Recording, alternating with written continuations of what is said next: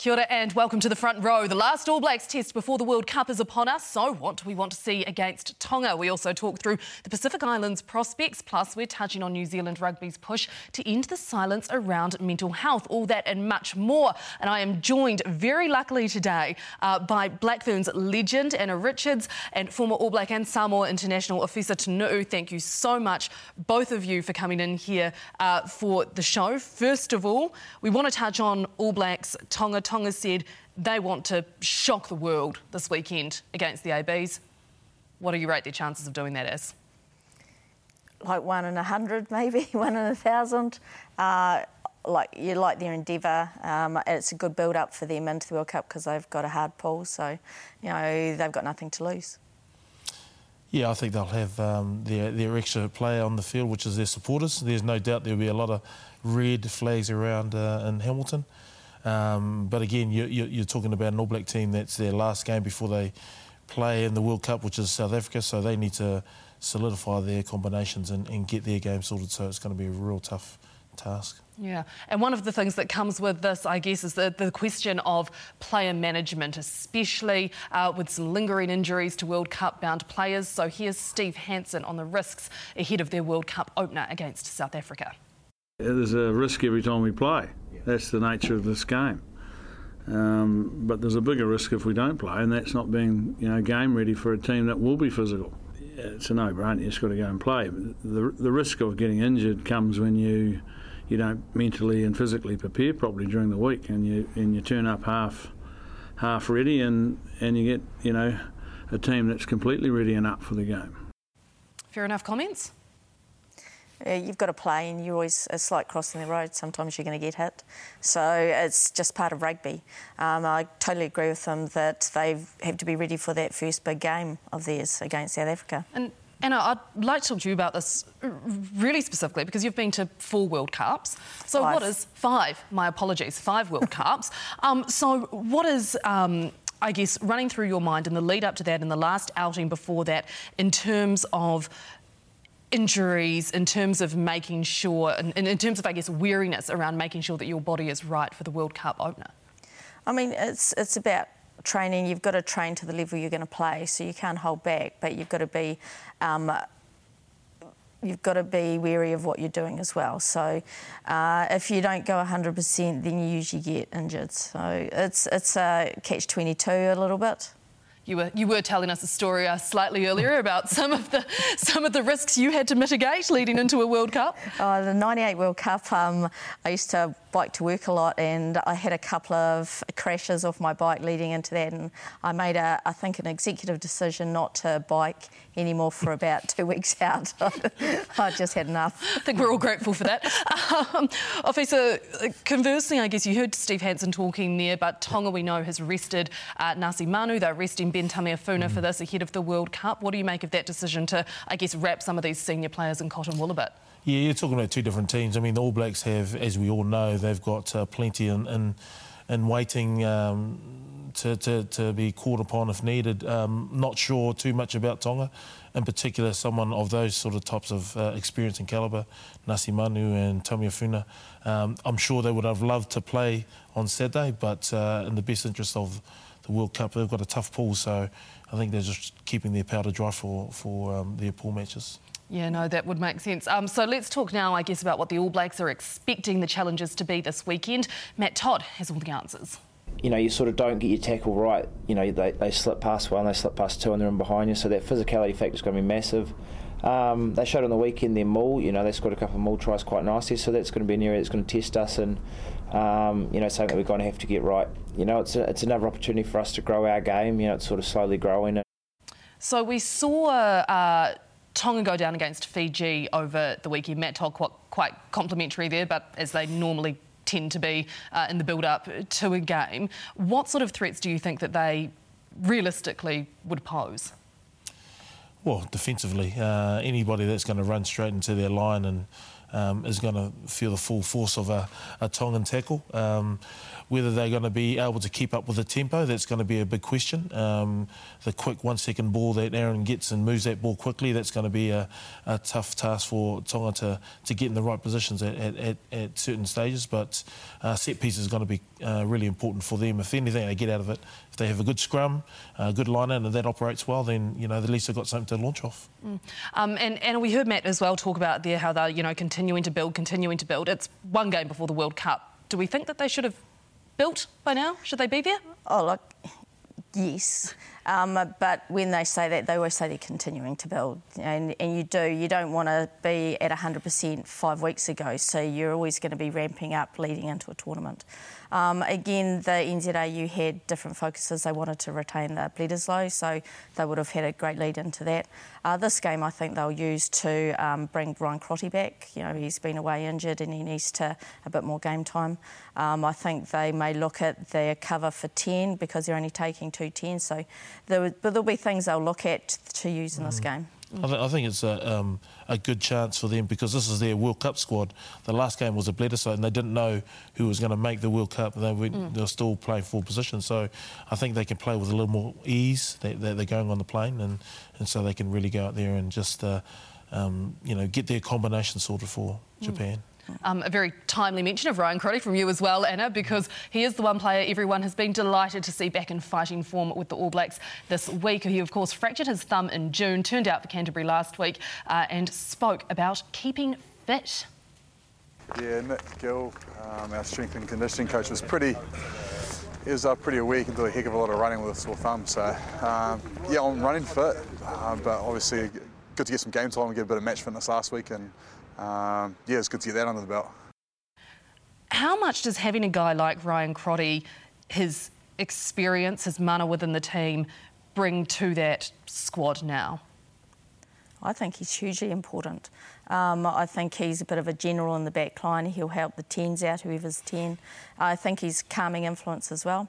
And I think people forget he's got a great running game. Mm. Like, he, he's very skilled. He's got a great passing, great running game. Yeah. And he's had to, I suppose, kind of sit there and watch all of these pundit types, guilty, um, sit there and talk about, you know, should Lamapi have made the squad instead of him? Should he be in there? It was one of those kind of quite contested positions. Do you think that plays on his mind at all? No, I, I think I think the, the selection was made. Um, it could not necessarily would have been uh, Ryan's spot. It could have been any of the, that backline spot. You know, he could have easily played on that wing if he, if, if need be. Mm. Um, but I, I just think that that uh, Ryan brings a lot of experience because we've lost one hundred caps in the front row that's not going. So that's going to be vitally important. You know, mm. going into in particular the playoffs time. Yeah, and sometimes when you're, when you're choosing a World Cup squad, you, you look at who's your starting fifteen, who's your bench, and you, you need people with a little bit of latitude and can play several positions. And Nani just, I think he covers twelve, and Ryan gives mm. you a few more options. Yeah, the versatility is there, yeah. isn't it? And you need it, definitely, in a World Cup. Well, speaking of versatility as well, these great segues today. Thanks, and we'll keep you on every week to segue for us because we have also had quite a call from one of the greats uh, this week. We're getting used to seeing the A B's most recent loose forward trio of Savea at six, Kane at seven, Reid at eight. But speaking to World Cup reporter Dewi Priest, former All Blacks captain Buck Shelford has made a case for Savea starting at open side instead of Sam Kane come World Cup time. Kane does, when he gets his hand on the ball, Kane doesn't get a lot of go-forward football. He gets it, gets tackled, goes to the ground all the time, whereas, whereas Ardie just fights the fight. And he wheels out of his tackles, he breaks the first tackle, sometimes the second, sometimes the third. So he gets that extra five to ten metres all the time, and that's what you want. Halfbacks want the ball on the front foot, and so that's what you get with Ardie. What do you think of that argument? Compelling enough for you? Well, I love Ardie Savea on the field anywhere, to be honest. Mm. Um, he's a great player, you know, and don't go past Sam Kane. Sam Kane does a different job. You don't want all the same player on the field. Uh, so um, I th- you have to have Ardie Savea there. So if it's six, I'll live with that. Mm. And they do seem to have been developing quite nicely as a combination over the last couple of weeks. Yeah, again, that combination, like we mentioned before, now they know that they're going on the plane. Mm. Um, you know, who's going to argue with Buck? I mean, Buck yeah. knows uh, his positions, and, and if he sees him as a seven, then, you know, you've got to take that as as, um, as a compliment. But like Anna said, I, I'm, I'm the same. I, so long as he's on the field, you know, he can cover the park anywhere. Right, fair enough too. Well, one man who unfortunately won't be playing this weekend, uh, as we mentioned earlier, is the inspirational Nasi Manu. Now, the former Highlanders captain's been named for Tonga's World Cup side after being diagnosed with testicular cancer last year. He is being rested against the A Bs, but it's still worth hearing from the man himself, as well as his old teammate, Aaron Smith.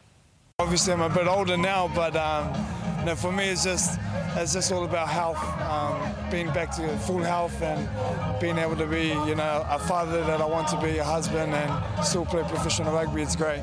Just shows the character of the man, and uh, he's a great guy, and on and off the field, great leader, great friend, and um, yeah.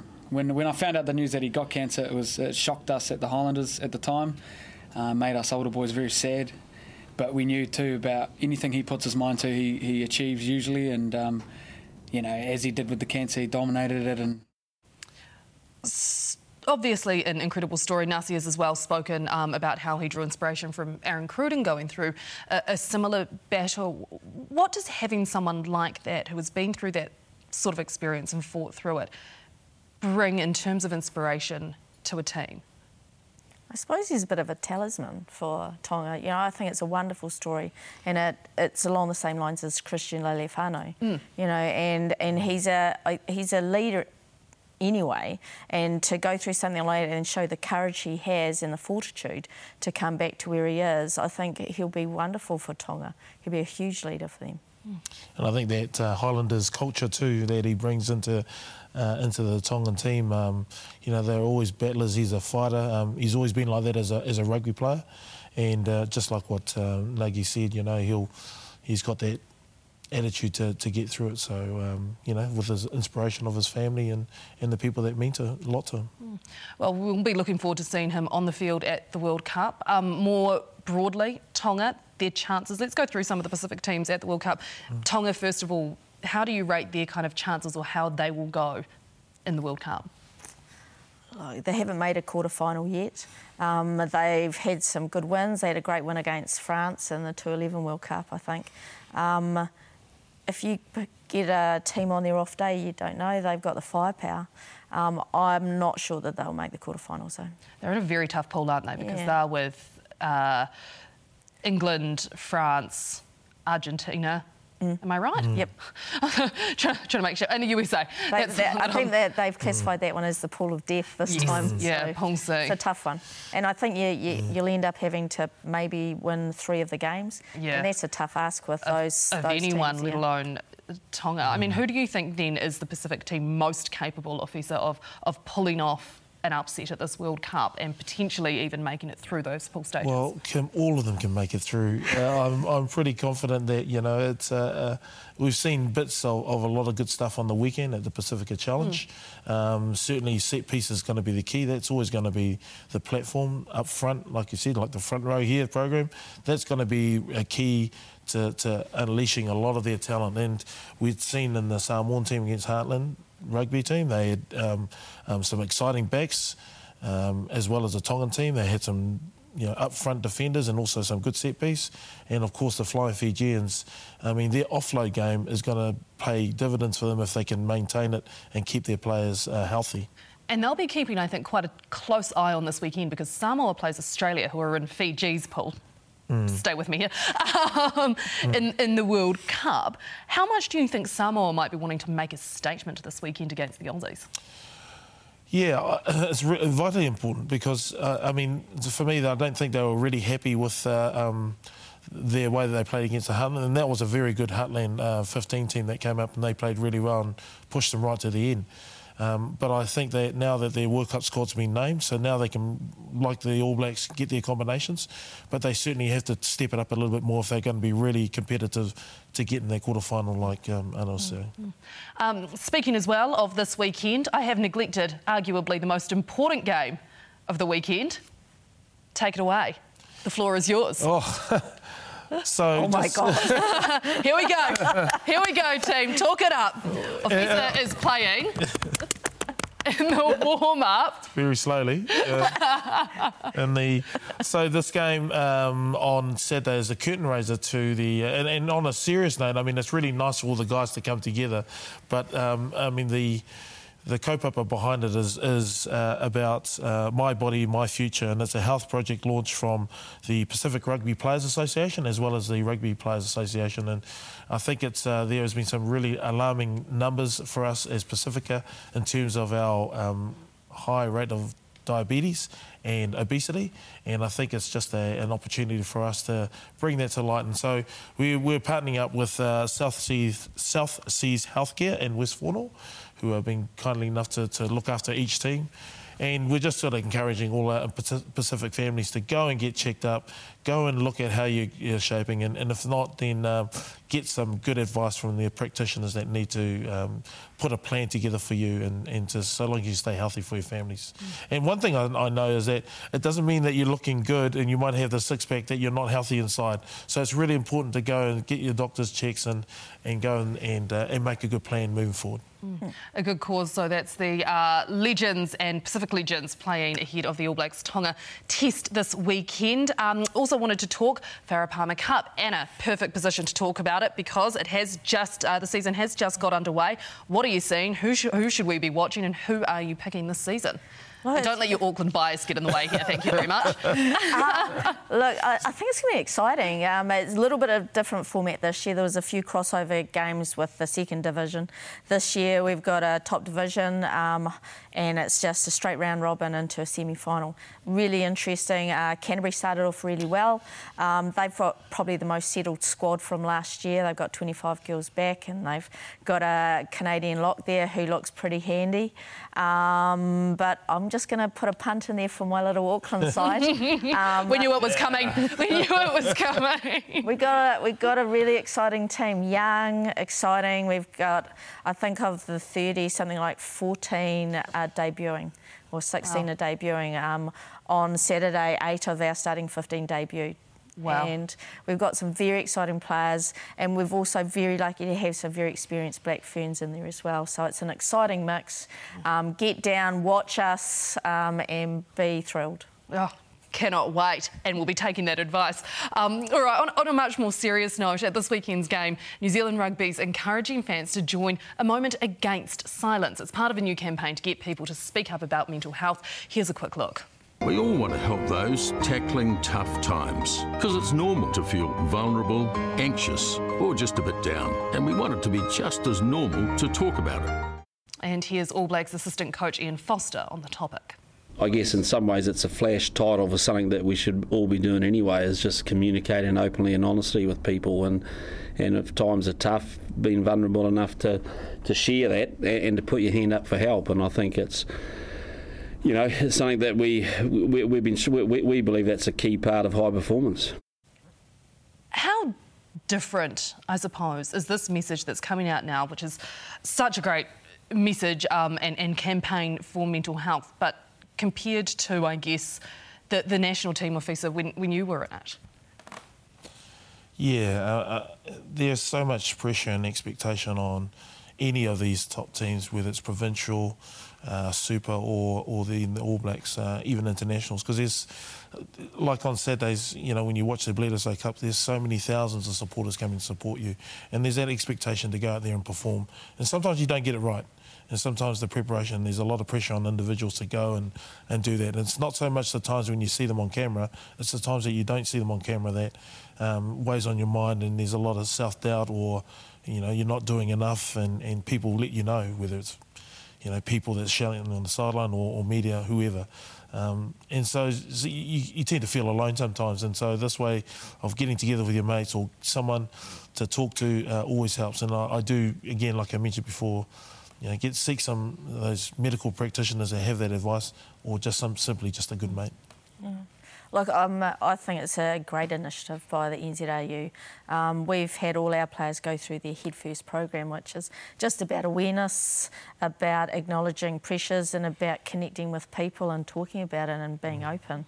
And then as soon as you do that, you find that there's a lot of help there. Great campaign to get behind. Um, Ofisa Tanu'u and Anna Richards, thanks so very much for your time. Really appreciate you being here. That is it for us here on The Front Row for this week. Anyway, we will be back again next week on your T Vs, as a podcast online, however you choose to watch or listen. We'll see you then.